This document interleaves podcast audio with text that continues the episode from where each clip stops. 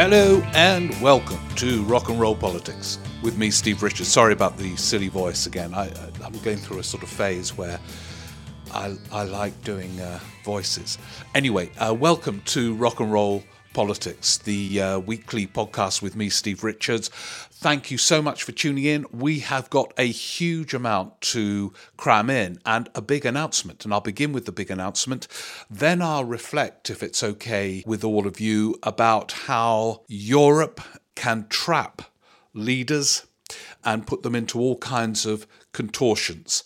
And Brexit hasn't changed the capacity of Europe to do that to leaders in Britain. Um, it's another example, actually, of how Brexit isn't done. And then such an amazing range of questions.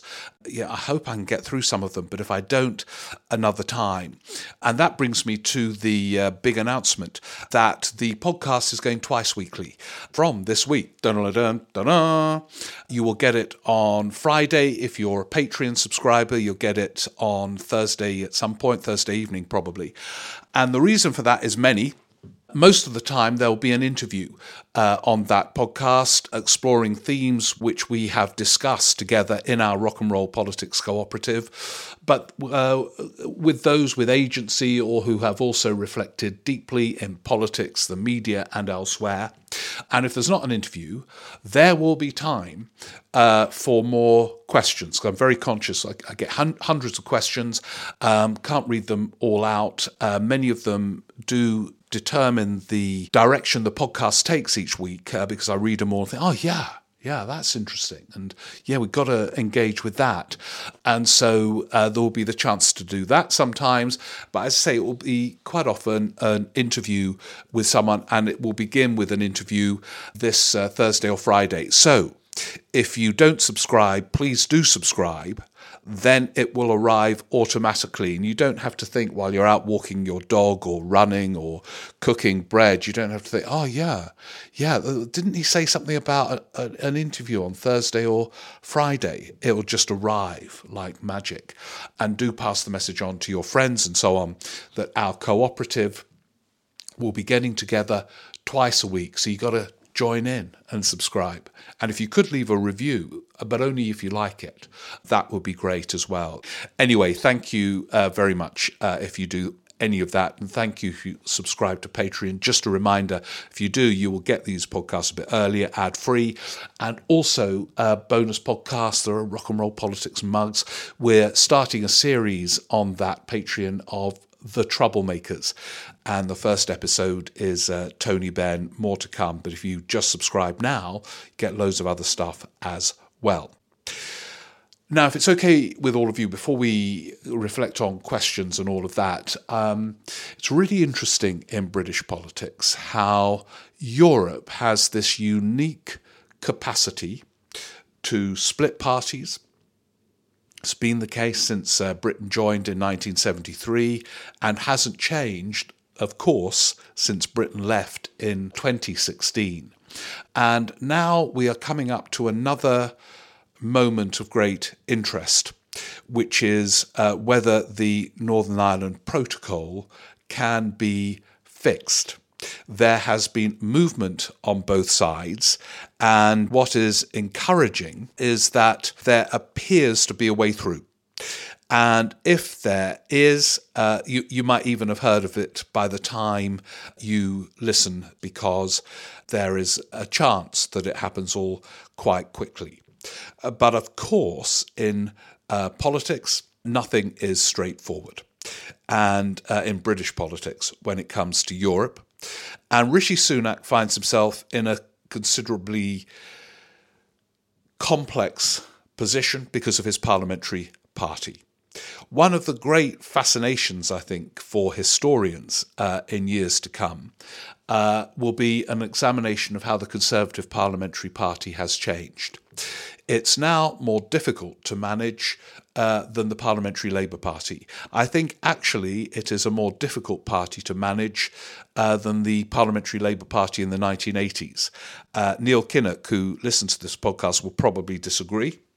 But uh, who was leader, of course, and, and found managing the Labour Party a nightmarish way to spend his 40s, to quote Neil Kinnock. Um, but it is the switch around. So Keir Starmer can come along, change things quite radically. The, the, the, the, term hard left, there's been no less appropriate adjective. They've just given up the power that they had, given it to Keir Starmer. Parliamentary Labour Party follows with admiration on the whole. Um, and compare that to the Conservative Parliamentary Party. And of course, it's Europe, though not wholly Europe, that has brought about the change. So, let's say, and I say by the time you've heard this, uh, you might know more because these things can happen quite suddenly. Um, but um, so, here, for example, one of our listeners who writes in regularly uh, about the uh, protocol, the situation in Northern Ireland, the situation in the rest of Ireland, is uh, the Reverend Canon Paul Arbuthnot. So he has written in to say, for once, I'm feeling optimistic that 2023 might be the year. He, he, he's writing from uh, Dublin.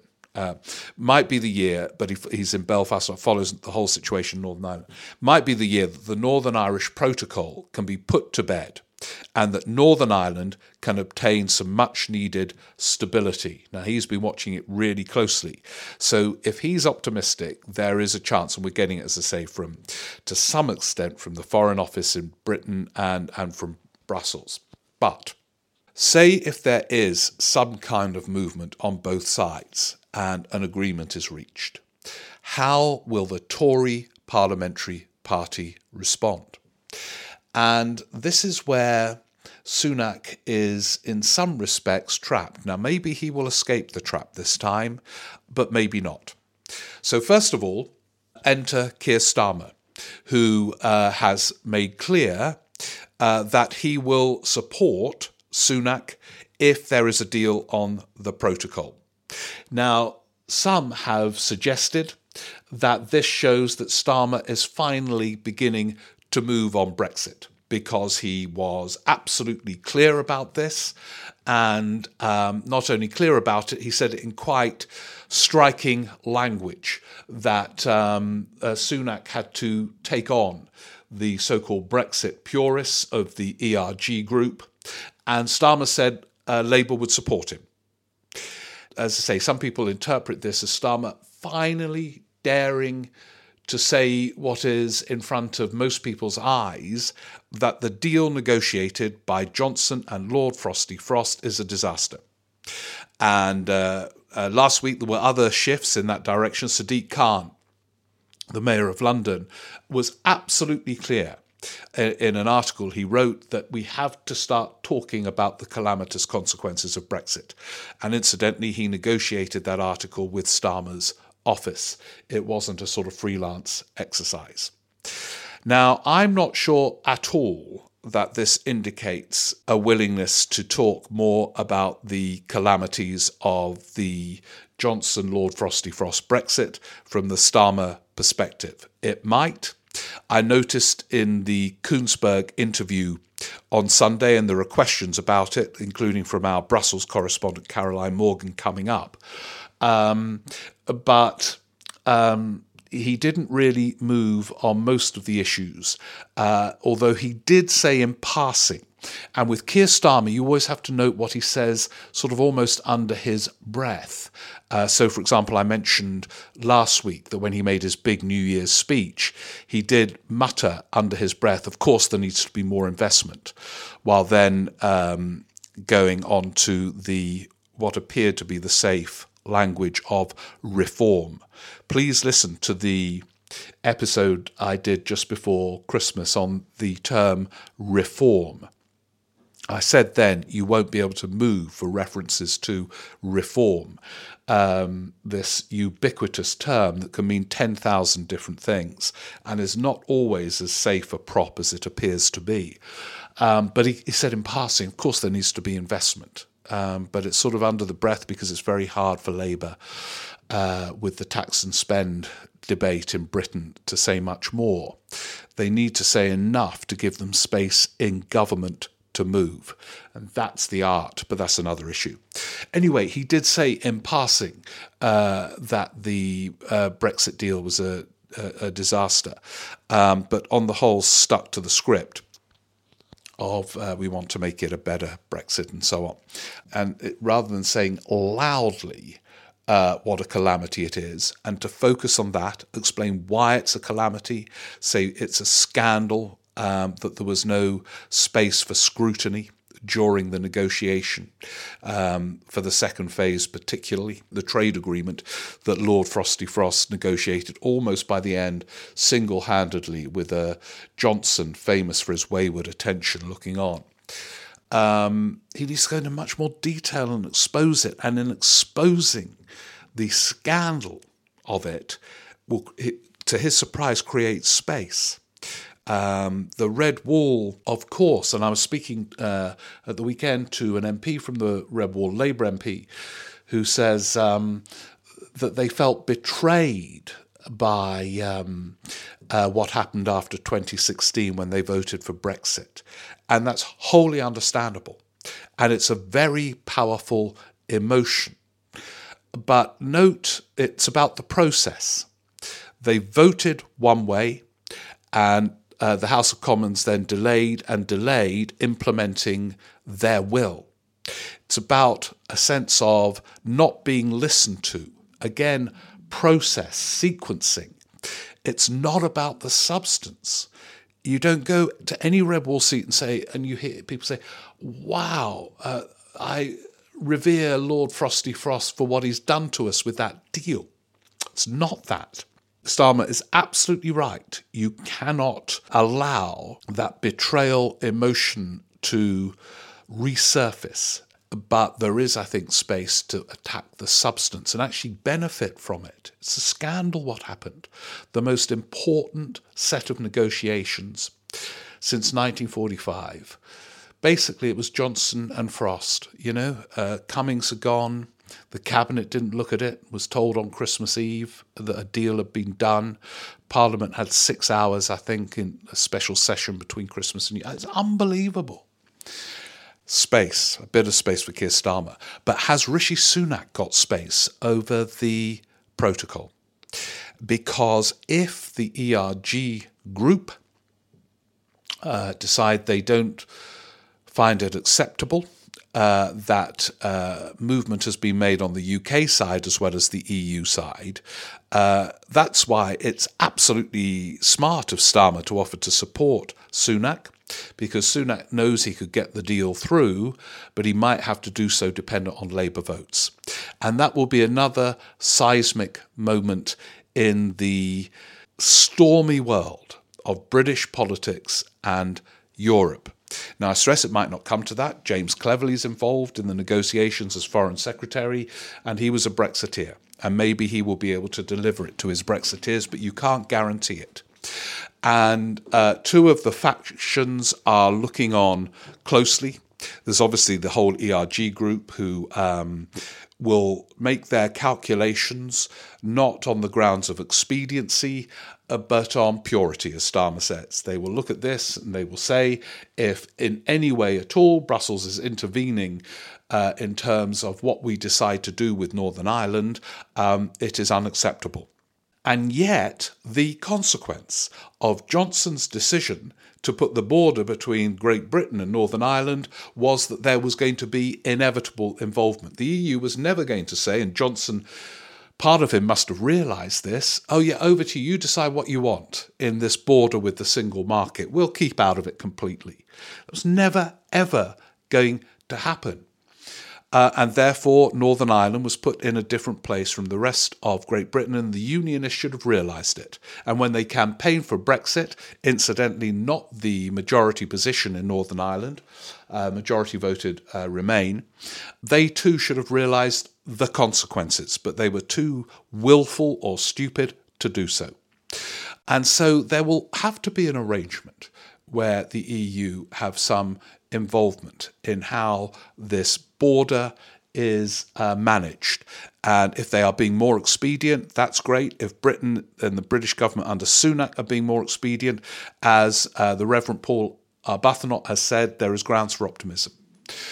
But Sunak has to not only deal with the purists of the ERG, um, there are the other kind of factions. So there's the Boris jo- Johnson devotees.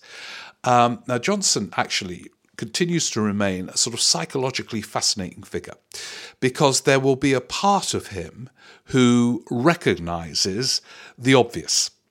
Uh, that if he condemns Sunak for making sense of what Johnson himself negotiated, most people will see that as outrageous, transparent, manoeuvring to undermine another prime minister for pure personal gain.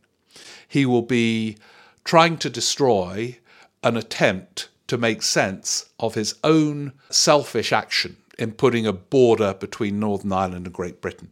But we know he's capable of doing that. Um, we know that he agonised over which way to go on the Brexit referendum. Uh, and he went one way and then condemned everything that Theresa May did and ended up negotiating a worse deal than her. Uh, but it was it was about his position in the Conservative Party. And if there is a bit of him, and clearly there is a bit of him, I don't think it's in all of him, who uh, dares to think that there's a way back for him to number 10, he will take that route. And then, even more bizarrely in a way, is the kind of group around Liz Truss who have fantasized that uh, her revolution was the right revolution, but the timing was wrong. And that the values of that revolution must remain in place. And she, of course, took quite a hard line over the protocol, again posturing partly to the membership and her uh, MPs. So they too will be making calculations. And there is this other fascination with the Tory parliamentary party uh, that there is no instinctive sense of loyalty to a leader. It was, it was a cliche. Uh, people used to say about the Tory parliamentary party, um, their secret weapon is loyalty to the leader. You know, Labour would be kind of making a leader's life hell. And a, a, Tory they would sort of worship at the altar and at party conferences would do so. That no longer is the case. Um, I'm struck by the number of MPs actually on both sides, Labour MPs observing it with sort of fascinating curiosity, all saying that what they, they don't like Sunak.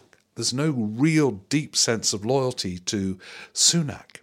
And yet, if Sunak doesn't do a deal when one is on offer and one that he senses is the right course to take, he is also in deep trouble. He needs and yearns for a better relationship with the United States, and he won't get one with the Biden administration while this Northern Ireland Protocol question is left hanging. And with threats that Britain will act unilaterally, Britain might break international law, all that kind of thing. Now, a trade deal with America, which was part of the Brexit fantasy, is as far off as ever, whatever happens. But a better, more productive relationship emerges uh, once this protocol issue is resolved. He knows too from his time at the Treasury that uh, Britain's economic situation is so fragile, it cannot take on uh, another battle because uh, uh, the EU, if Britain withdraws from this unilaterally at some point, uh, as Sunak tries to appease the ERG and Johnson and all these other posturing figures, um, the EU will retaliate. Well, the UK is bottom of the league in the G7 at the moment because of Brexit, actually. It's the only difference with the other countries. Um, it can't afford another economic hit on top of uh, austerity, pandemic, and Brexit. And so he needs a deal. And the way he's approaching government is to be thorough and look at problems and try to solve them. Now, he's not solving them. you look at the industrial disputes at the moment. Anyway, as I record, again, things might have changed by the time some of you are listening to it. But you can see that that's his approach uh, working hard, 18 hour, reading all the evidence, uh, speaking to Nicola Sturgeon, uh, you know, doing lots of things that his predecessors didn't do, um, including, of course, reading the detail. Uh, Sunak would not have done Brexit as Johnson did without as rumour has it, reading all the inside stuff that Frosty was negotiating. Um, anyway, he is trapped, uh, or could be trapped. Uh, sometimes prime ministers, Tory prime ministers, emerge from the traps. When John Major got in in uh, 1990, uh, he looked, and that's by the way his only model, Sunak's, for optimism is the major period from 1990 to 1992. Do listen if you haven't. There is, uh, I think there's a question on it today actually. There is a narrow path whereby Sunak wins. Uh, and it's the sort of 1992 major model. Now, Major appeared trapped uh, in relation to the Maastricht Treaty uh, when he became Prime Minister, because again, a Tory parliamentary party already becoming restive, though not as restive as now. Although remember, they removed a Prime Minister, Margaret Thatcher, and then wondered what the hell they had done. They were getting restive about the Maastricht Treaty. Now, Major escaped the initial trap of Maastricht by negotiating opt outs on the social chapter and the single currency. He called it game, set, and match, and it was up to the 92 election. He then became trapped again over Maastricht, and his life was hellish.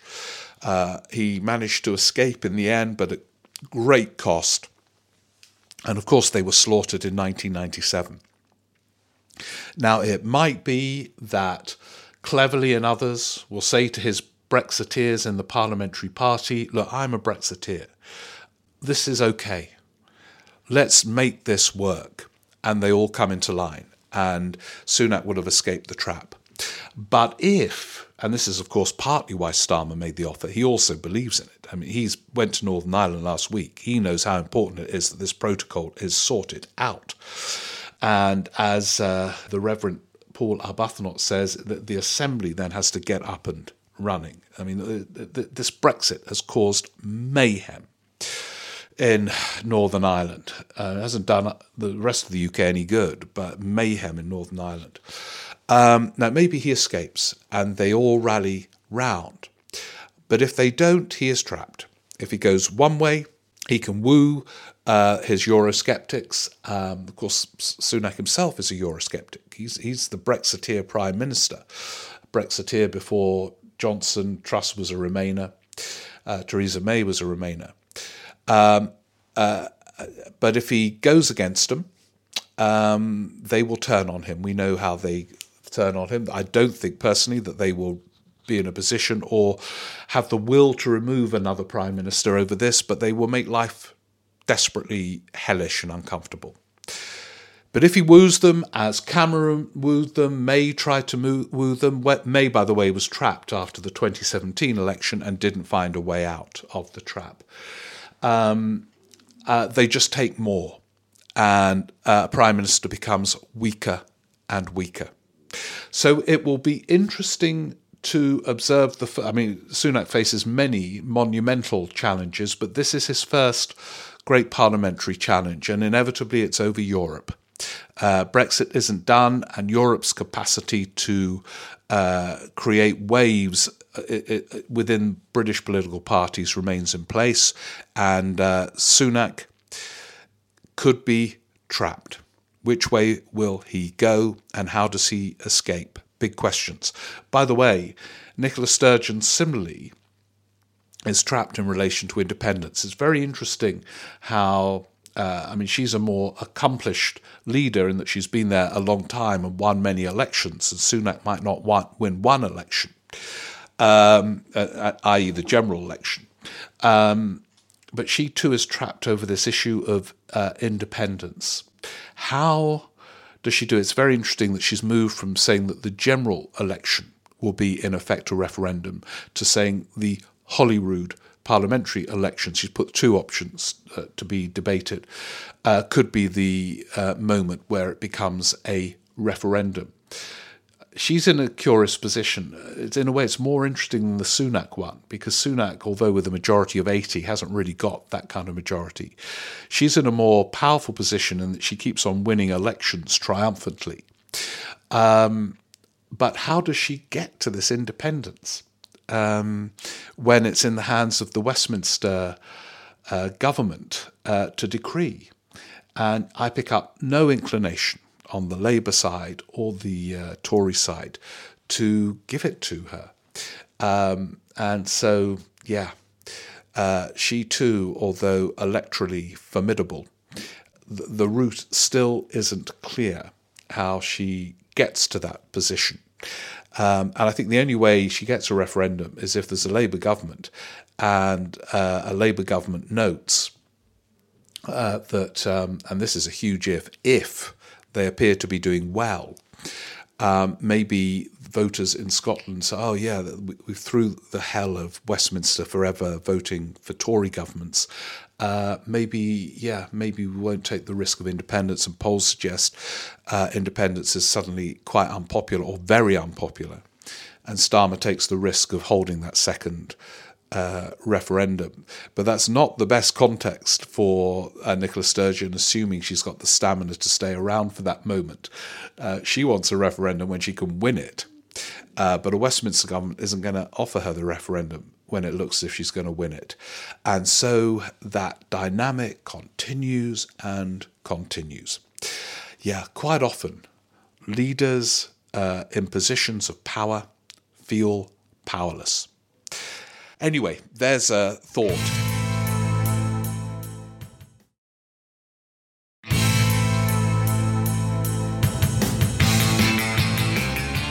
And now to your questions.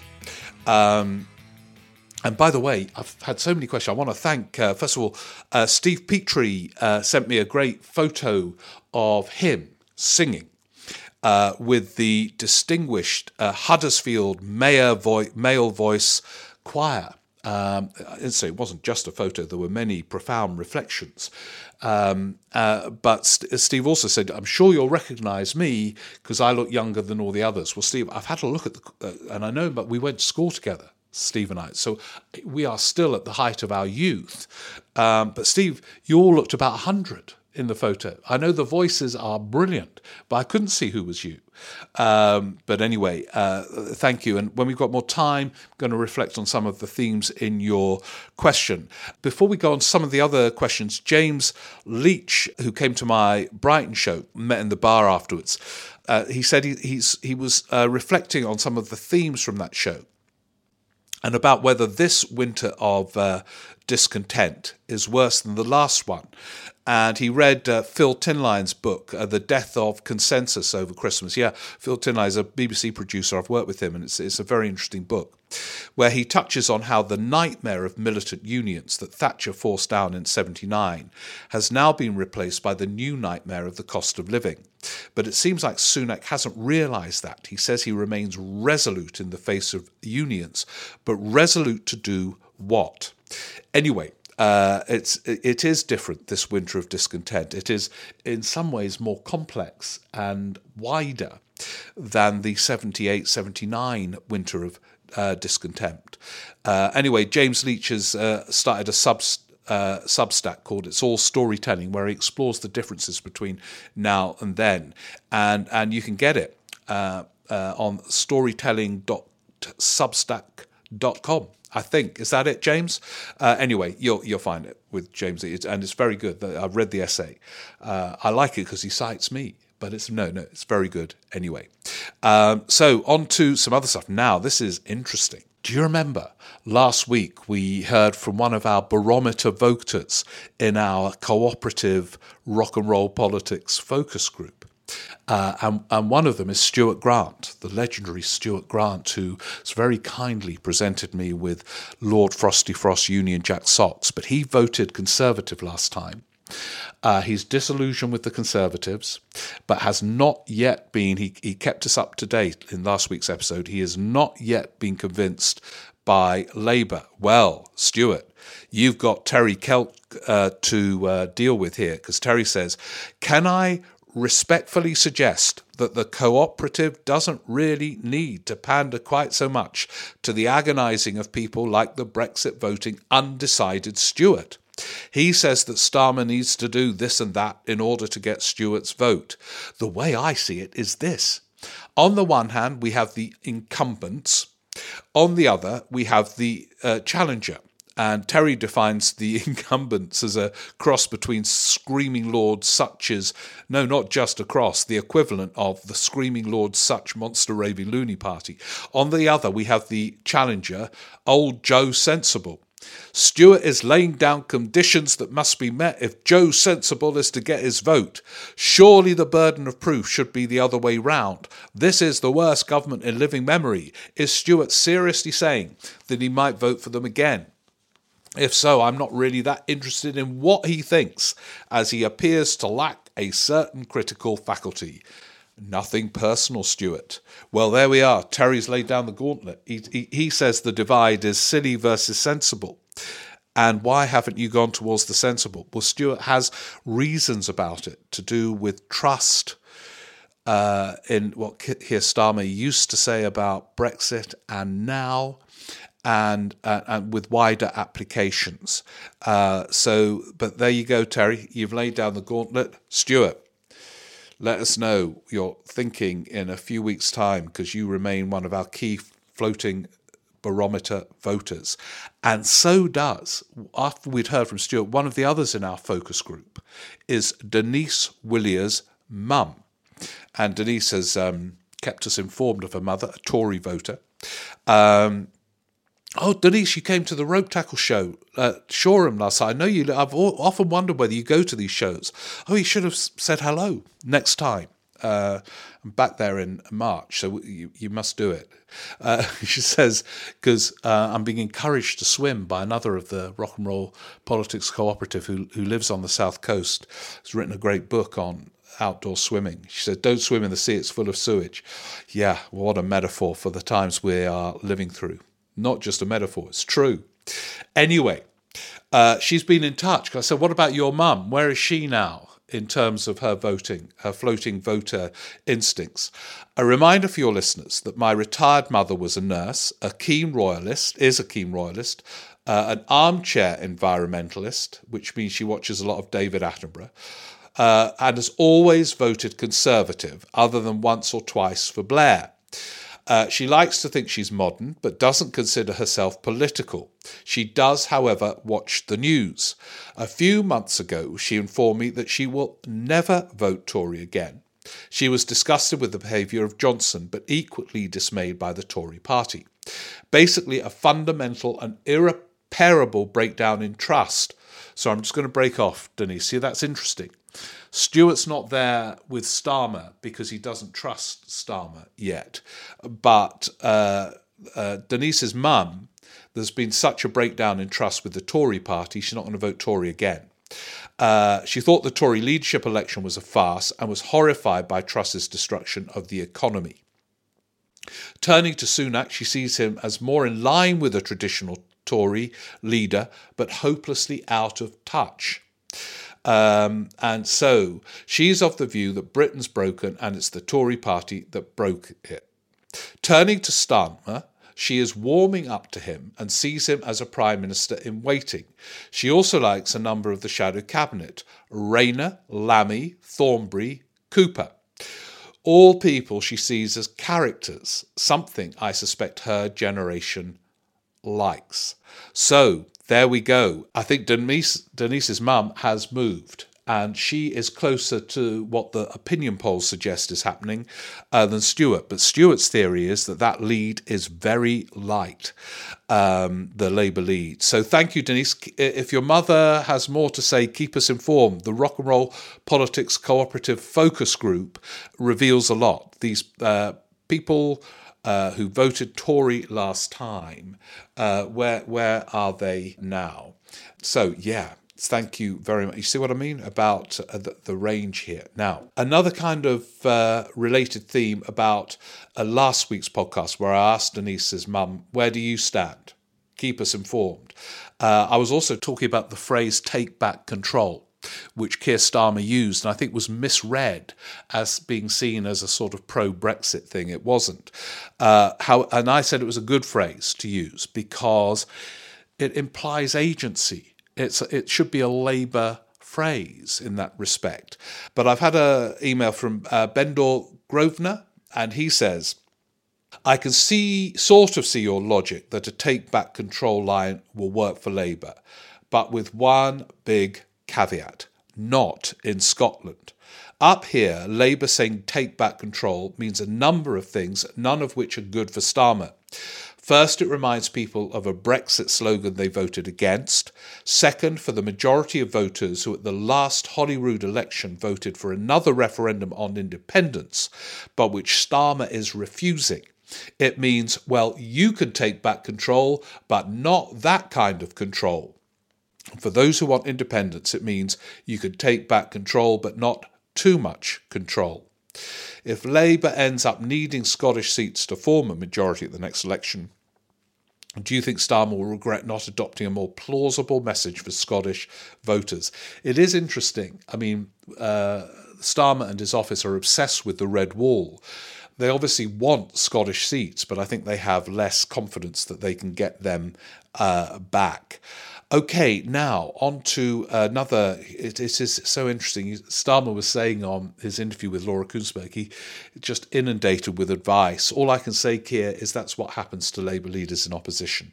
It's not just you. Uh, even Blair, when he was kind of 40 points ahead in the polls, every column was sort of advice about what Blair should do, shouldn't do, um, and other leaders similarly. Um, the thing to do, Keir, is just take the good advice Dun, dun, dun, dun. Yes, but what does he mean by good? Yeah, yeah. Anyway, Dr. Simon Woods uh, works at the Wales palliative care team, paediatric palliative care team.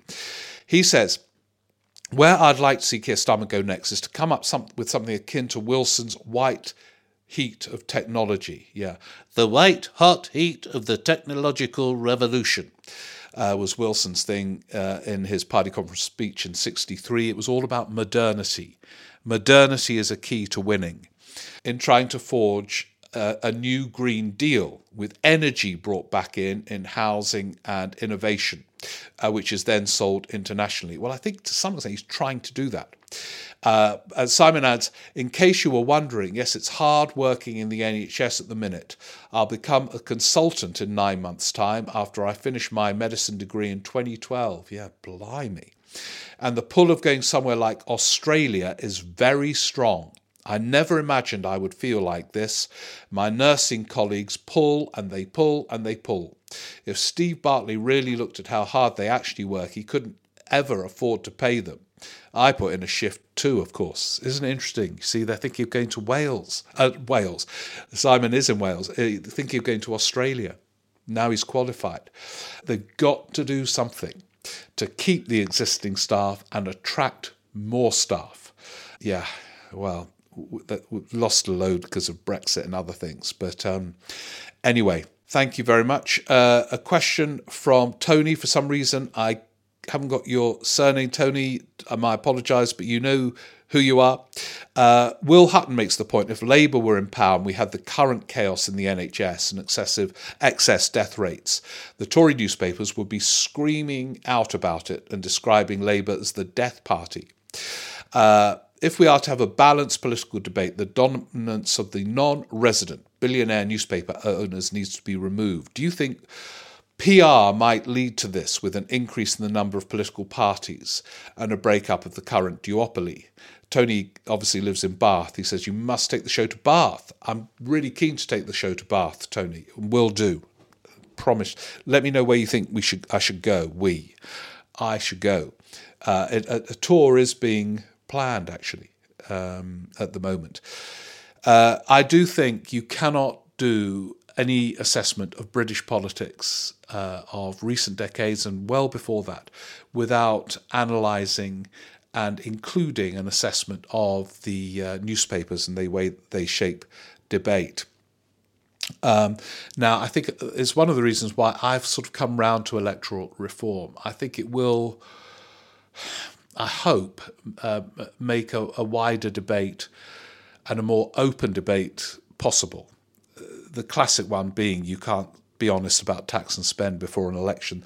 That's because of the newspapers, not the voters. They're quite capable of having a grown up debate about it, actually. But once it's been mediated through the newspapers, and BBC is very heavily influenced by them, it becomes impossible or close to impossible. But I still think, although I think uh, and Rachel Reeves have decided they're going to basically accept the broadly the public spending levels they inherit, there is more space. People aren't daft. They can see the scale of the crisis. Of course, it's not just to do with investment, uh, but it's partly to do with investment. Of course, it needs reform. Every single politician on the planet recognizes that status quo is not enough, that reform is required. But there are many, many different variations on reform. There isn't just one. Please go back to my pre Christmas podcast on that term reform. Now, over to our Brussels correspondent, uh, Caroline uh, Morgan. I suggest a second focus group within the cooperative to go with your floating voter ex Tory ones, the disillusioned Remainers. How will they vote? I know a few Labour inclined friends saying that they won't vote Labour unless Starmer changes his position. One says she'll go uh, Green, um, and uh, she's uh, uh, Emily Thornberry is Caroline's MP. She's got a huge majority and is sure to get in. So I'm, why wouldn't I vote Green as a protest to Labour's current Brexit stance, which I can't endorse and frankly don't even understand? Why be so categoric? Why not say we'll review the situation when we're in government? Uh, and while we're inclined not to rejoin the single market, nothing's off the table.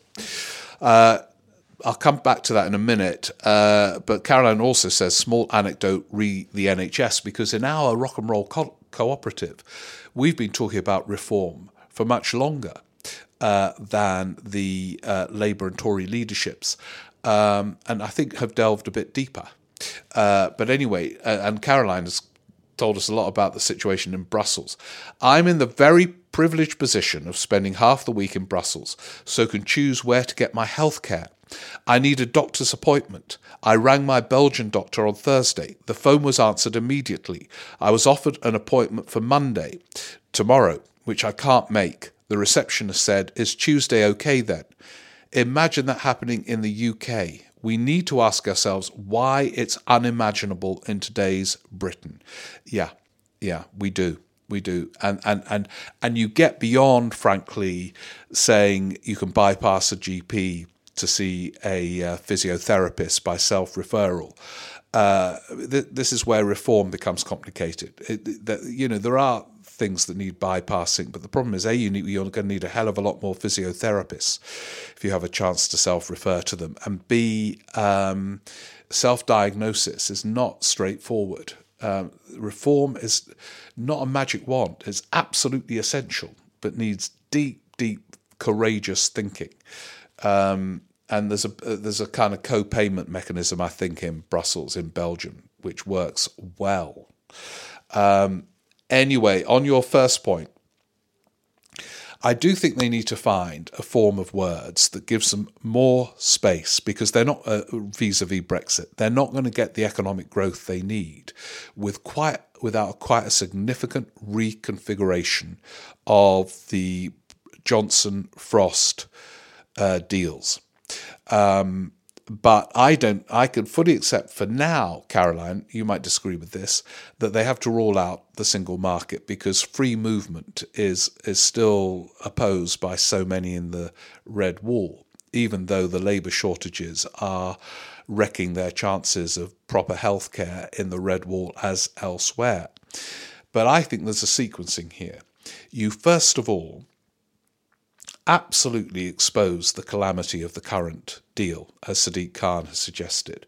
And over time, I mean, someone's got to do it. If Labour do it, the BBC will then explore it and things. If no one's doing it, it's quite hard for the BBC to do it in their current sort of timidity vis a vis this government. Um, and and so you, you, you do it, you gain from it because it will reveal quite what went on with these the, this mediocre negotiator, Lord Frosty Frost, you not elected to anything, and Johnson half paying attention. And then you create the space to be able to say a bit more just so that when you're in government, you are not trapped. As I say, quite often a prime minister seemingly powerful is trapped, as we've discussed with Sunak at the moment vis a vis the protocol. Um, and he doesn't want to be in that position. He needs space, big time, to sort out a wrecked country. Um, anyway, look, we've been going on for uh, long enough, I think, but we've got tons more. Uh, and I say the joy of a second episode is we can explore some of these things.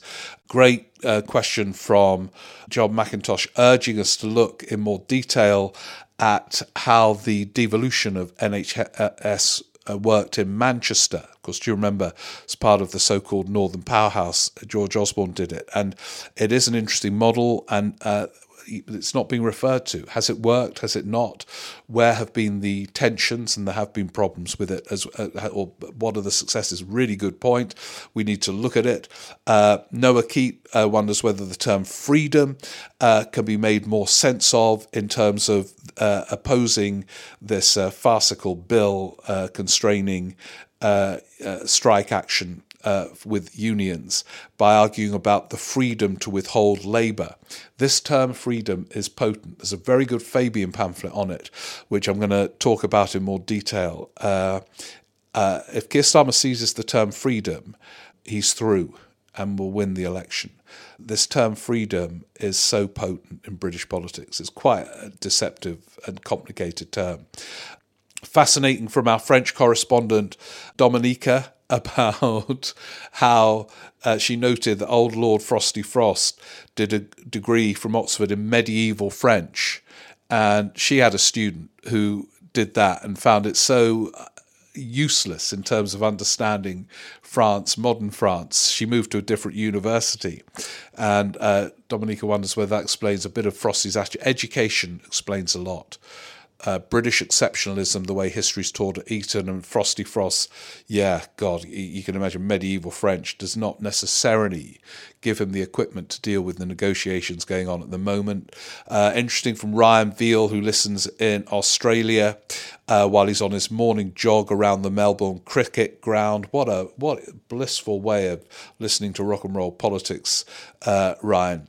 He wonders whether there is a route to Scottish independence via the next uh, Labour government. Um, there will be no deal with the SNP. Starmer can't do it, Ryan, because you know the, the sort of so-called coalition of chaos did for Ed Miliband in 2015, as if there was calmness by uh, following the victorious Cameron. Um, so there won't be a deal. As I say, the only way it happens uh, and, and it would be designed not to happen is if Labour give a referendum uh, when uh, independence looks absolutely doomed and it's safe, therefore, to call a referendum. Uh, how they get there is not at all clear beyond winning one election after another um, in Scotland, of course. Uh, Russell uh, Boxer has some interesting thoughts about um, language and what kind of uh, what is the slogans that are going to win for Starmer and whether Sunak might already have acquired some reassuring language. Uh, he has so many great uh, questions. Ollie Turner, oh yeah, I've got to mention this because Ollie, uh, his two-year-old is having a nap, so he he uses that time to write to all of us at the uh, cooperative. Um, but and he wonders even if the Conservatives emerge uh, as the biggest party in a hung parliament, uh, whether that would be uh, seen as any kind of victory given the number of seats they would have lost. Good question when a party loses a lot of seats, they lose authority. Um, although, yeah, that is an interesting scenario. What if the Tories are the biggest party in a hung parliament? Really interesting scenario. Let's reflect on it when your baby is asleep again. Uh, not baby, two year old. Is that still a baby? No. Um, anyway, uh, they're demanding. I know they're demanding Ollie. Peter Fanning writes well on Tony Benn, who he kindly listened to the bonus podcast in the Patreon on uh, Tony Benn and this fascinating area of where power lies and pooled sovereignty and the trade off between the power to make a decision sovereignty and the power to implement decisions. Uh, Parliament may be sovereign but can't be all powerful. Really interesting. Whereas, of course, Tony Benn, like the Tory Brexiteers now, was obsessed with Westminster sovereignty of a very kind of narrow version. Benn is, remains, though, a fascinating figure. I hope uh, those of you who subscribed enjoyed uh, those reflections on Benn in the Troublemaker series. Uh, Anthony Wilson, uh, should one believe the rumours about the potential pincer movement threatening Rishi Sunak of defections to Labour from one wing and calls for Boris Johnson to return from another. Anthony, it's another example of how this parliamentary party makes life very difficult for Sunak. Uh, Paul Cooper writes brilliantly about how you bring about economic growth and how difficult it is.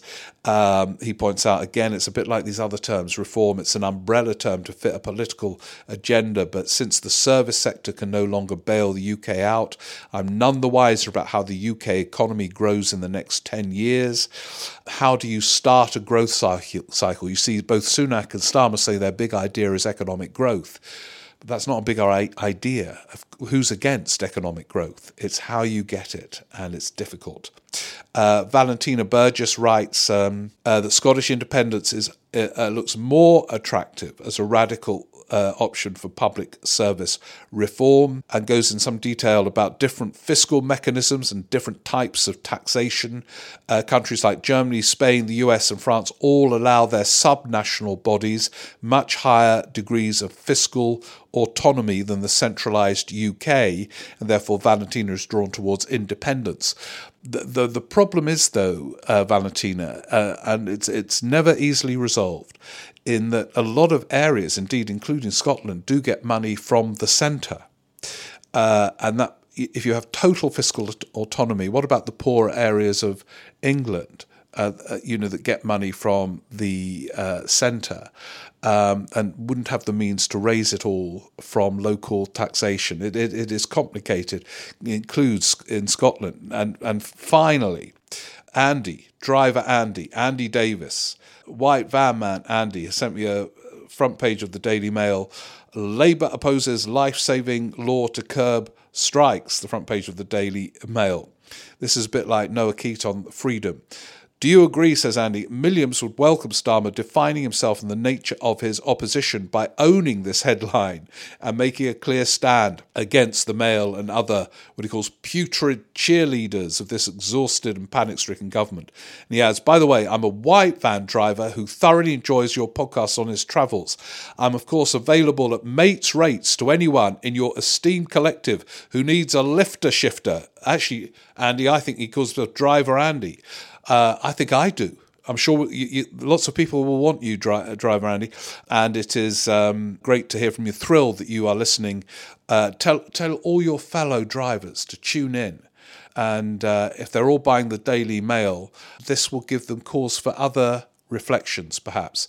Thank you very much, and a great. Uh, lovely email from Andrew uh, Anderson from Edinburgh, who also listened to the Tony Benn bonus on Patreon he was campaigning in the Chesterfield by election that Benn won uh, when Benn and Healey were speaking at a joint uh, event.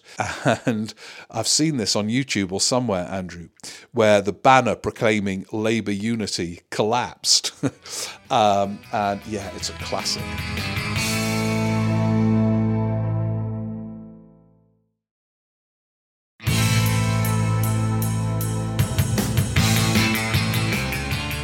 Anyway, look, uh, tons and tons of uh, emails. Thank you very much. One of the reasons why we're going to do uh, a second podcast on Thursday stroke Friday. Um, and hopefully, though, uh, it will also be interviews where we can have other voices reflecting on the many themes of this podcast. And that will be the case uh, this week. So do subscribe. Uh, and we're going to get together, the cooperative, twice a week. That means twice as much running and cooking and all the rest of it. Um, so I will see you later this week. In the meantime, take care as we navigate more dramas uh, in broken Britain. What a cheerful way to end. Uh, yeah, it is cheerful. So we, we're going to get together twice a week and tell your friends and let's expand this cooperative uh, to make Britain great again. That's got to be our ultimate objective. Thanks so much. Bye.